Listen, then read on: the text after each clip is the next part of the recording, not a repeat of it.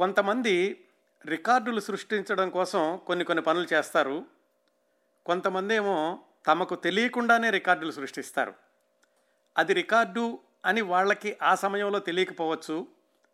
మిగతా వాళ్ళు కూడా చాలా కాలం పాటు ఆ రికార్డును పట్టించుకోకపోవచ్చు. తెలుగు చలనచిత్ర చరిత్రలో అలాంటి అరుదైన ప్రత్యేకతలు ఒక విధంగా చెప్పుకోవాలంటే అవి రికార్డులు. కలిగి ఉన్న ఒక నటీమణి గురించిన విశేషాలు ఈరోజు తెలుసుకుందాం. ఆమె సృష్టించిన మొదటి రికార్డు ఏంటో చెప్పేస్తాను. ఆమె మొట్టమొదటి తెలుగు టాకీ తార. తెలుగు సినిమా పరిశ్రమ ఎంతకాలం ఆమెను గుర్తుంచుకుందో కానీ తొంభై ఏళ్ళ క్రిందటే ఆ నటీమణి ఇంకా చాలా ప్రత్యేకతలు కూడా నెలకొల్పారు.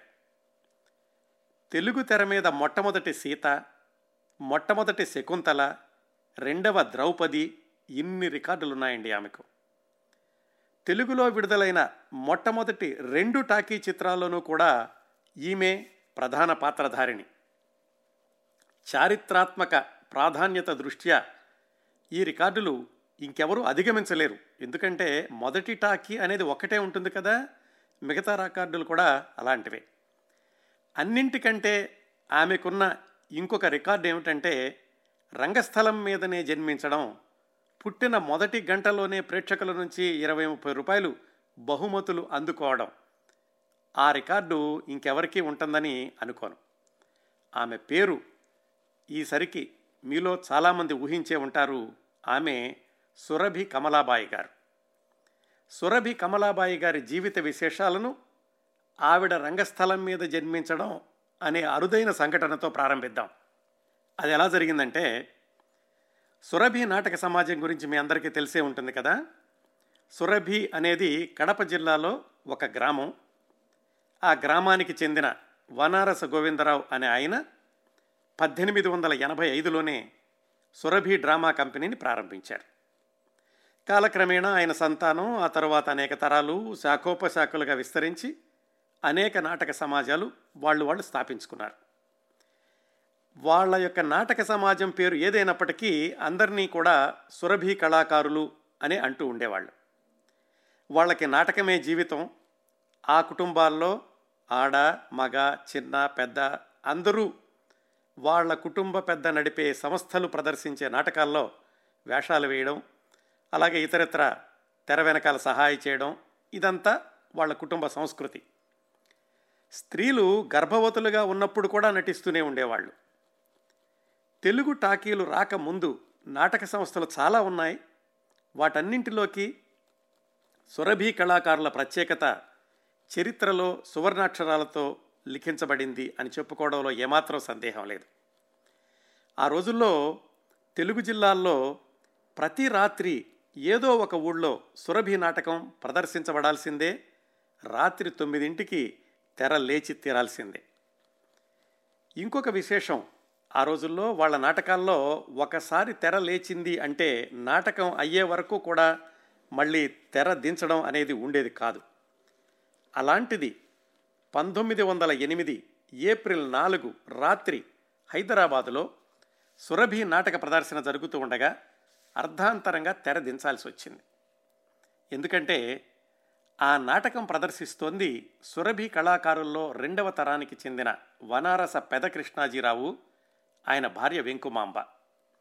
వెంకుమాంబ గారు చాలా గొప్ప సంగీత విద్వాంసురాలు. ఆమె జంఝూటి రాగంలో చాలా ప్రావీణ్యురాలట. అందుకని ఆవిడ్ని జంఝూటి వెంకుబాయి అనేవాళ్ళు కూడా ఆ రోజుల్లో. ఈ నాటకం వేస్తుండే సమయానికి వెంకుమాంబ గారు నిండు చూలాలు ఎప్పుడైనా ప్రసవం అయ్యే పరిస్థితి. నాటకంలో కూడా ఆమె నిండు చూలాలు వేషం వేస్తోంది. నాటక ప్రదర్శన సగంలో ఉండగా వెంకుమాంబ గారికి నొప్పులు రావడం మొదలైంది. ఇంకా వాళ్ళు రంగస్థలం మీద తెరదించక తప్పలేదు. ప్రేక్షకుల్లో కలకలం వాళ్ళకి ఏం జరుగుతుందో అర్థం కాలేదు. నిర్వాహకుడు తెర ముందుకు వచ్చి చెప్పాడు మా నటీమణి వెంకుమాంబకు డొప్పులు మొదలయ్యాయి ఇంకా నాటకం ఆడలేము మీ టిక్కెట్ల సొమ్ము వాపసు ఇచ్చేస్తాం తీసుకుని మీరు వెళ్ళిపోవచ్చు అని. విచిత్రం ఏమిటంటే ప్రేక్షకుల్లో ఒక్కళ్ళు కూడా కదలలేదు. పుట్టిన బిడ్డను చూసి కానీ వెళ్ళము అన్నారు. తెరదించి ఉన్న రంగస్థలం మీదనే సుఖప్రసవం జరిగింది. బొడ్డు కోసి నీళ్ళు పోశాక బిడ్డను తీసుకొచ్చి పెట్రోమాక్స్ లైట్ల వెలుతురులో ప్రేక్షకులకు చూపించారు. వాళ్ళంతా ఆనందంతో వేదిక మీదకి డబ్బులు విసిరేశారు. అలా రంగస్థలం మీదనే తొలి ఊపిరి పీల్చుకున్న కళాకారిణి సురభి కమల కుమారి ఆ తర్వాత రోజుల్లో ఆ కమల కుమారే కమలాబాయి సురభి కమలాబాయి అయ్యారు. నాటకాలే జీవితము జీవనాధారము కాబట్టి కమలాబాయికి చిన్నప్పటి నుంచే సంగీత శిక్షణ నట శిక్షణ ఇప్పించారు వాళ్ళ తల్లిదండ్రులు. సహజ సౌందర్యం కమ్మని కంఠం స్వచ్ఛమైన ఉచ్చారణ కమలాబాయి గారికి చిన్నతనం నుంచే పెట్టని ఆభరణాలుగా తయారయ్యాయి. ఊహ తెలిసిన దగ్గర నుంచే రంగస్థలం అలవాటైంది. చిన్నపిల్లగా ఉన్నప్పుడే ఆమె బాలకృష్ణుడు ప్రహ్లాదుడు లవుడు ఇలాంటి పాత్రలు వేస్తూ ఉండేవాళ్ళు. అన్నీ కూడా వాళ్ళ నాన్నగారి నాటకాల్లోనే. కాలక్రమేణా ఆమెకు యుక్త వయసు రాగానే ఈ మగపిల్లల పాత్రలు మానేసేసి వాళ్ళ నాన్నగారు వేసే నాటకాల్లోనే కథానాయక పాత్రలు ధరించడం ప్రారంభించారు సురభి కమలాబాయి గారు. అలా ఆమె నట జీవితంలో ఆ రోజుల్లో వందలాది బంగారు వెండి పథకాలు బహుమతులుగా గెలుచుకున్నారు. చిన్నప్పుడు ఆమెకు సంగీతం నేర్పించినప్పటికీ హిందూస్థానీ సంగీతం నేర్పించాలనే ఉద్దేశంతో కృష్ణాజీరావు గారు కమలాబాయి గారిని బొంబాయి పంపించి పరశురాం బుధ అనే విద్వాంసుడి దగ్గర హిందుస్థానీ సంగీతంలో శిక్షణ ఇప్పించారు. ఇన్ని శిక్షణలే కాకుండా హార్మోని సారంగి వయోలిన్ ఇలాంటి వాద్యాల్లో కూడా నైపుణ్యం సంపాదించుకున్నారు. అందరూ మహిళలే నటించే సావిత్రి అనే నాటకంలో సావిత్రి పాత్ర పోషించి ఎక్కడ ప్రదర్శించిన వందలాది ప్రదర్శనల్లో ఆమె తన నటనకు వన్స్ మోర్లు అందుకునేవారు కమలాబాయి గారు. కేవలం నాటకాల్లో పాత్రలు ధరించడమే కాకుండా ఈ దృశ్యానికి దృశ్యానికి మధ్యన ఆవిడ నృత్యాలు కూడా చేస్తూ ఉండేవాళ్ళు. ఒక్కొక్కసారి చమత్కార సంభాషణలు అంటే కామెడీ స్కిట్స్ అలాంటివి కూడా ప్రదర్శిస్తూ ఉండేవాళ్ళు కమలాబాయి గారు.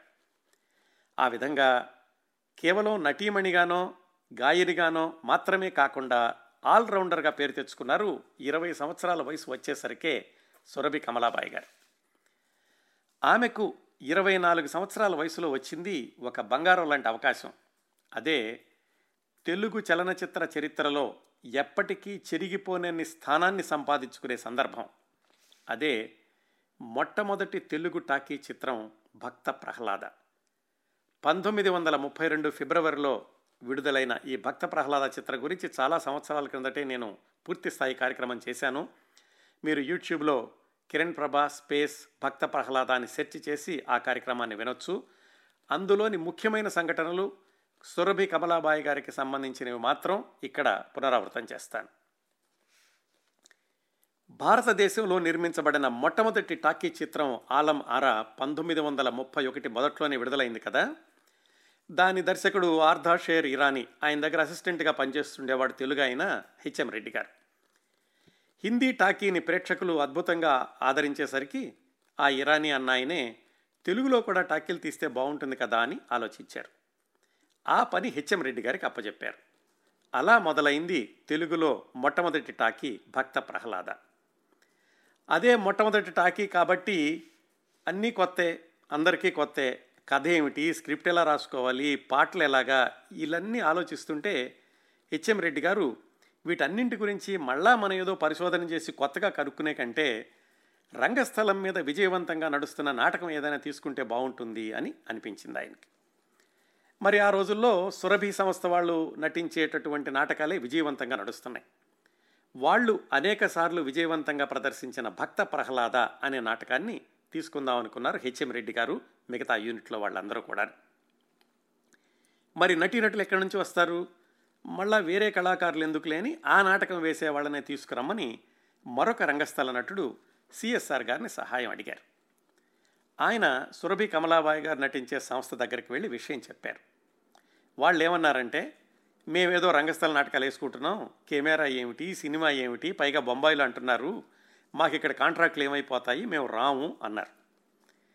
మిమ్మల్ని ఒక నెల కంటే ఎక్కువ రోజులు అక్కడ ఉంచం అని చెప్పి మాట్లాడే సినిమా ఎంత గొప్పగా ఉండబోతోందో ఆ ట్రూప్లో వాళ్ళందరికీ నచ్చజెప్పి బొంబాయి తీసుకెళ్ళారు సిఎస్ఆర్ గారు. అలా సురభి కమలాబాయి గారికి మొట్టమొదటి టాకీ భక్త ప్రహ్లాదలో లీలావతి పాత్ర లభించింది. ఇంకో రికార్డు ఏమిటంటే ఆ సినిమాలో మొట్టమొదటి షాట్ సురభి కమలబాయి గారి మీదనే చిత్రీకరించారు. అది కూడా మొట్టమొదటి తెలుగు సినీ కవి చందాల కేశవదాస్ గారు వ్రాసిన పరితాప భారంబు అనే పాటతో. సురభి కమలాబాయి గారిని కెమెరా ముందు ఎంత దూరంలో నిలబడాలో చెప్పారు. ఆమె పాట పాడుకోవాలి.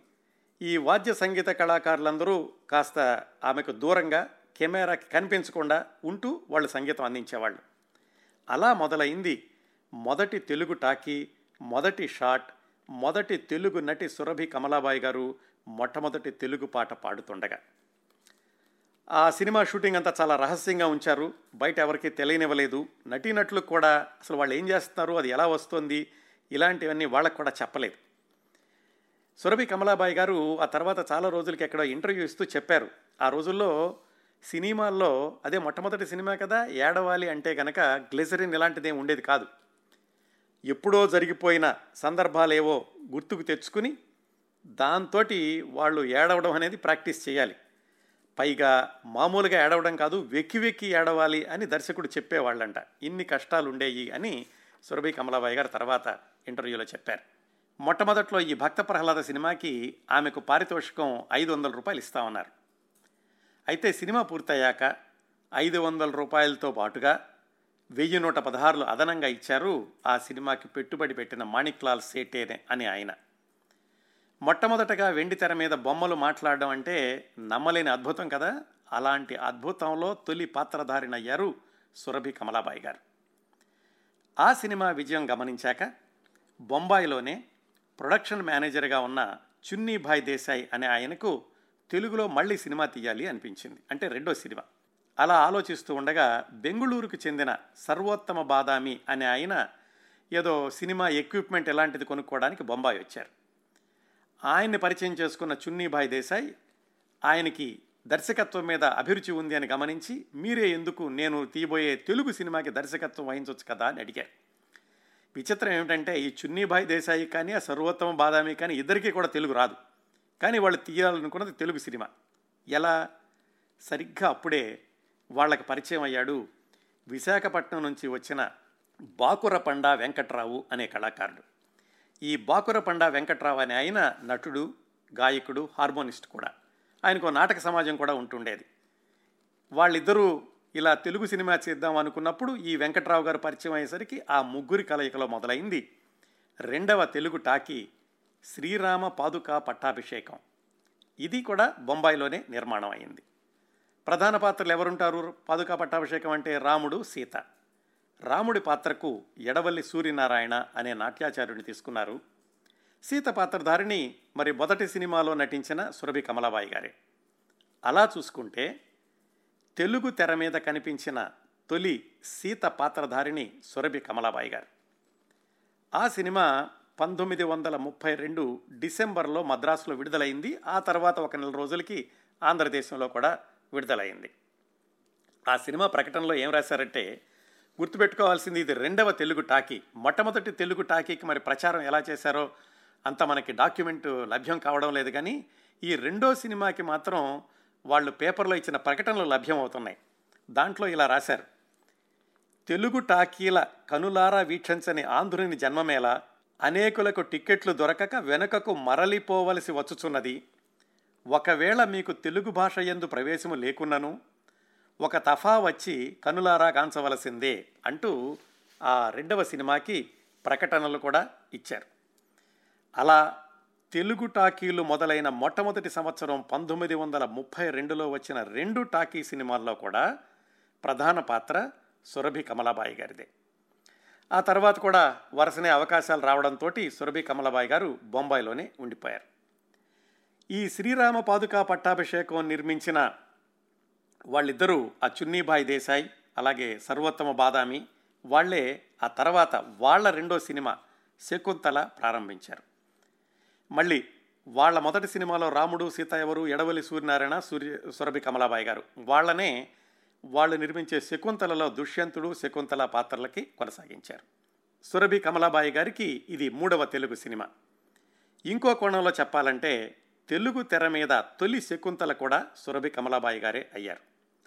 అలా సురభి కమలాబాయి గారు మొదటి మూడు సినిమాలతో మూడు ప్రత్యేకతలు సంపాదించుకోగలిగారు. అలా ప్రారంభమైన ఆమె వెండితెర జీవితం మొదటి ఏడు ఎనిమిది సంవత్సరాలు కూడా బొంబాయిలోనే కొనసాగింది. ఎందుకంటే సినిమాలన్నీ కూడా అక్కడే తీస్తూ ఉండేవాళ్ళు.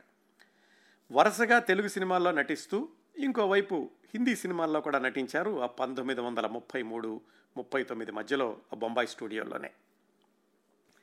అప్పట్లో ఆమె నటించినటువంటి కొన్ని హిందీ సినిమాల పేర్లు ఏమిటంటే షాహెర్ కా జాదు బేఖరాబ్ జాన్ దో దివానే ఇలాంటి హిందీ సినిమాల్లో నటించారు. ఇక్కడ నుంచి సురభి కమలాబాయి గారి వెండితెర జీవితంలో మరికొన్ని ముఖ్యమైన చిత్రాల గురించి మాట్లాడుకుందాం. ఆ తర్వాత సురభి కమలాబాయి గారు నటించిన చిత్రాల్లో ప్రత్యేకంగా చెప్పుకోవాల్సింది ఆ రోజుల్లోనే వచ్చిన ద్రౌపది మాన సంరక్షణం. దీంట్లో ఆమె ద్రౌపది పాత్ర పోషించారు. తెలుగు తెర మీద మొట్టమొదటి ద్రౌపది కూడా సురభి కమలాబాయి గారే అయి ఉండాల్సింది కానీ ఒక నెల వ్యవధిలోనే అది తప్పిపోయి సురభి కమలాబాయి గారు తెలుగు తెర మీద రెండవ ద్రౌపది అయ్యారు. ఎలాగంటే ఈ ద్రౌపది మాన సంరక్షణం అనే సినిమాకి పోటీగా ద్రౌపది వస్త్రాపహరణం అనే సినిమా నిర్మించబడి అది ఒక నెల ముందుగా పంతొమ్మిది వందల ముప్పై ఆరు ఫిబ్రవరిలో విడుదలైంది. అందులో ద్రౌపదిగా నటించిన కర్ణాంబ గారు తెలుగు తెర మీద తొలి ద్రౌపది అయ్యారు. రెండో ద్రౌపది అనే అవకాశం మనం మాట్లాడుకుంటున్న సురభి కమలాబాయి గారికి దక్కింది. ఈ పోటాపోటీ చిత్రాల్లో సురభి కమలాబాయి గారు నటించిన ద్రౌపది మాన సంరక్షణం వెనకబడిపోయింది. ఇట్లా బొంబాయిలోనే కొనసాగుతున్న సురభి కమలాబాయి గారిని మళ్ళీ తెలుగు నేలకు తీసుకొచ్చిన సినిమా భక్త జయదేవ్. ఈ సినిమా పంతొమ్మిది వందల ముప్పై తొమ్మిది ఫిబ్రవరి నాలుగున విడుదలైంది. ఈ సినిమా నిర్మాణం అంతా కూడా చాలా ఆసక్తికరంగా విశాఖపట్నంలో జరిగింది. విశాఖపట్నంలో గొట్టుముక్కల జగన్నాథరావు గారు సాగి సూర్యనారాయణ రాజు గారని వాళ్ళు ఇలాగ బొంబాయిలో సినిమాలు నిర్మాణం అవుతున్నాయి. ఈ బొంబాయి కొల్హాపూరు కలకత్తా అక్కడలో అక్కడే ఎందుకు అవ్వాలి?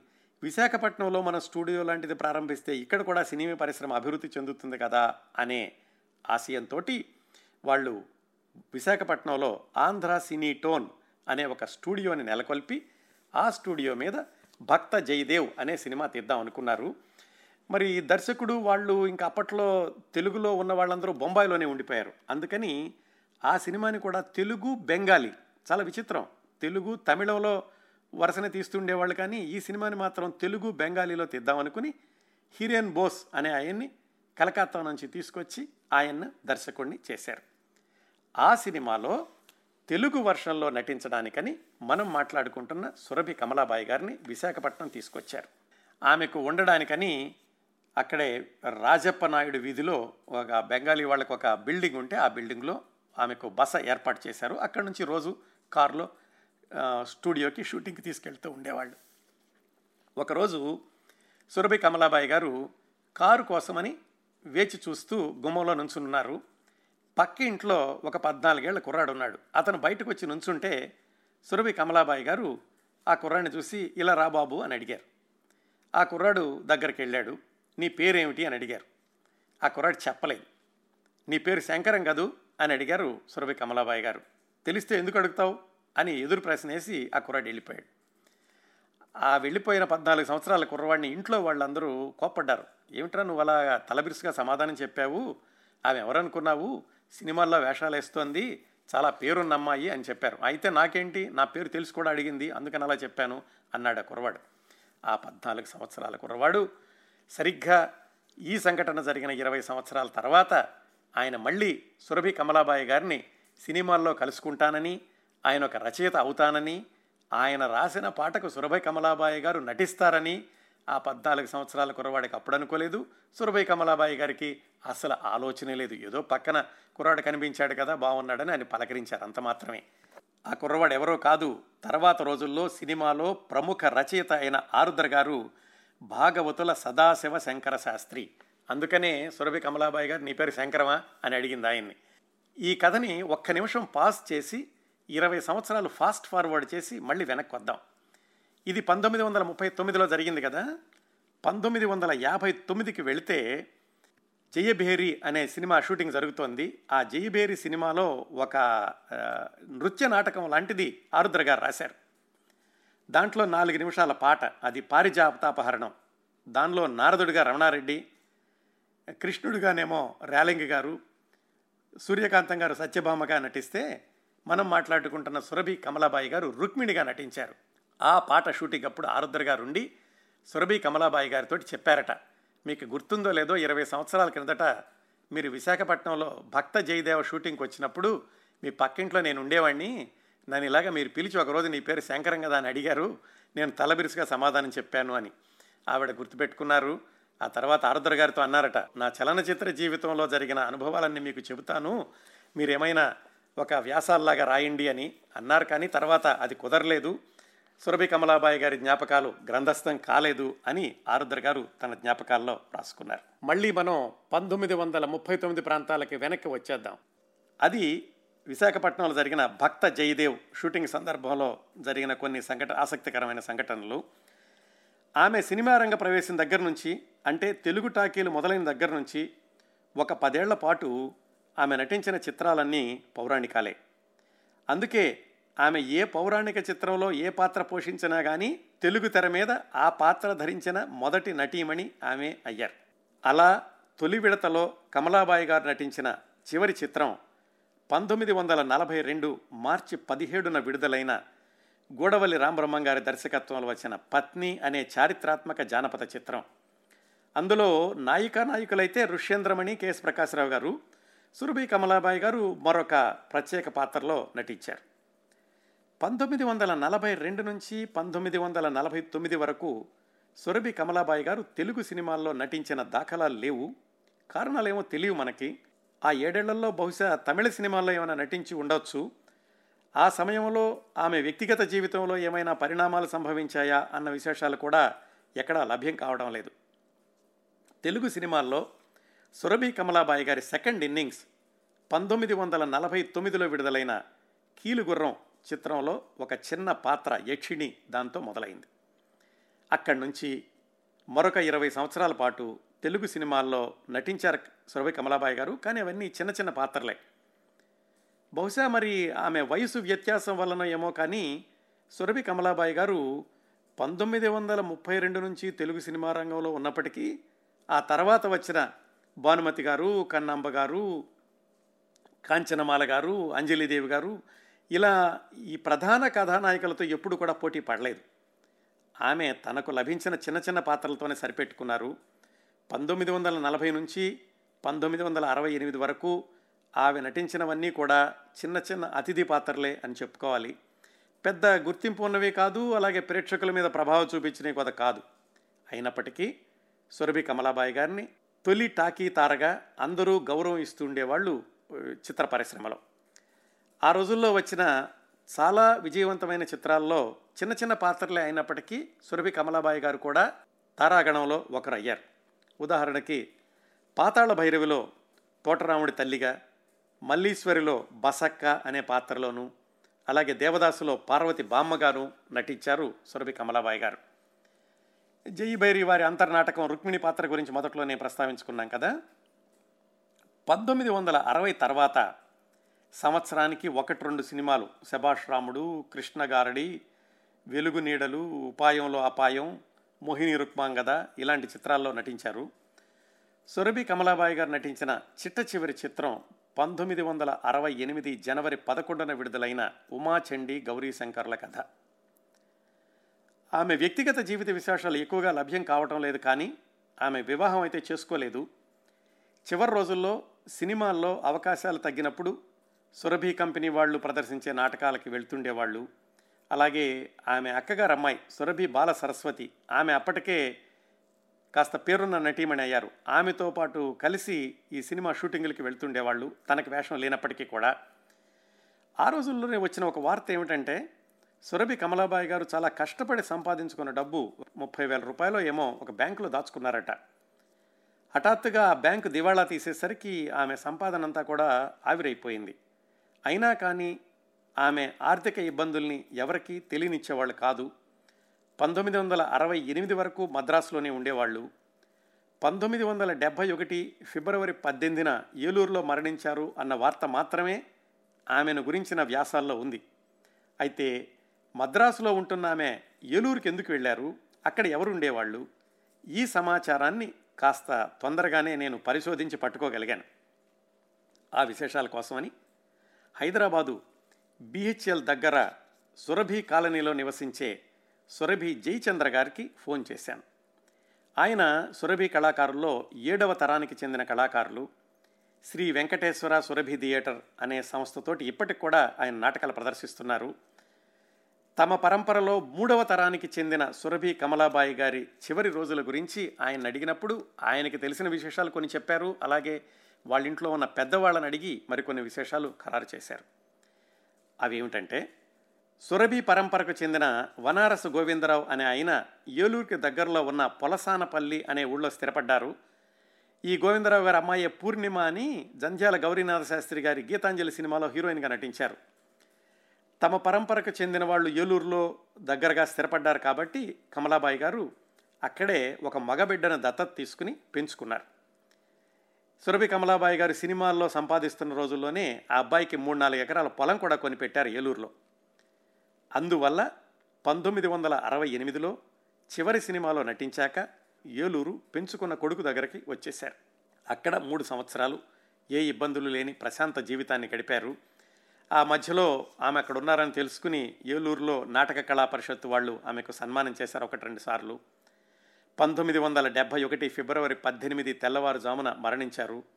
స్థానికంగా ఉన్న థియేటర్ యజమానులు నాట్య భారతి ప్రతినిధిగా కోరడ నరసింహారావు గారు అలాగే ఏలూరు దగ్గరలో ఉంటున్న సురభి కళాకారులు పూర్ణిమ మొదలైన వాళ్ళు వీళ్ళందరూ వచ్చి కమలాబాయి గారి భౌతిక కాయాన్ని సందర్శించి పుష్పగుచ్చాలవి అర్పించారు. ఆమె మరణ వార్త అప్పట్లో అన్ని దినపత్రికల్లోనూ వచ్చింది. రంగస్థలం మీదే జన్మించి రంగస్థలమే జీవితంగా ఎదిగి ఇరవై నాలుగు సంవత్సరాల వయసులో సినీ రంగ ప్రవేశం చేసి ముప్పై ఆరు సంవత్సరాల పాటు సినీ రంగంలోనే జీవించిన సురభి కమలాబాయి గారు తన అనుభవాలను తనతోనే తీసుకెళ్ళిపోతూ గౌరవప్రదమైన ముగింపుతో ఈ లోకాన్నించి నిష్క్రమించారు.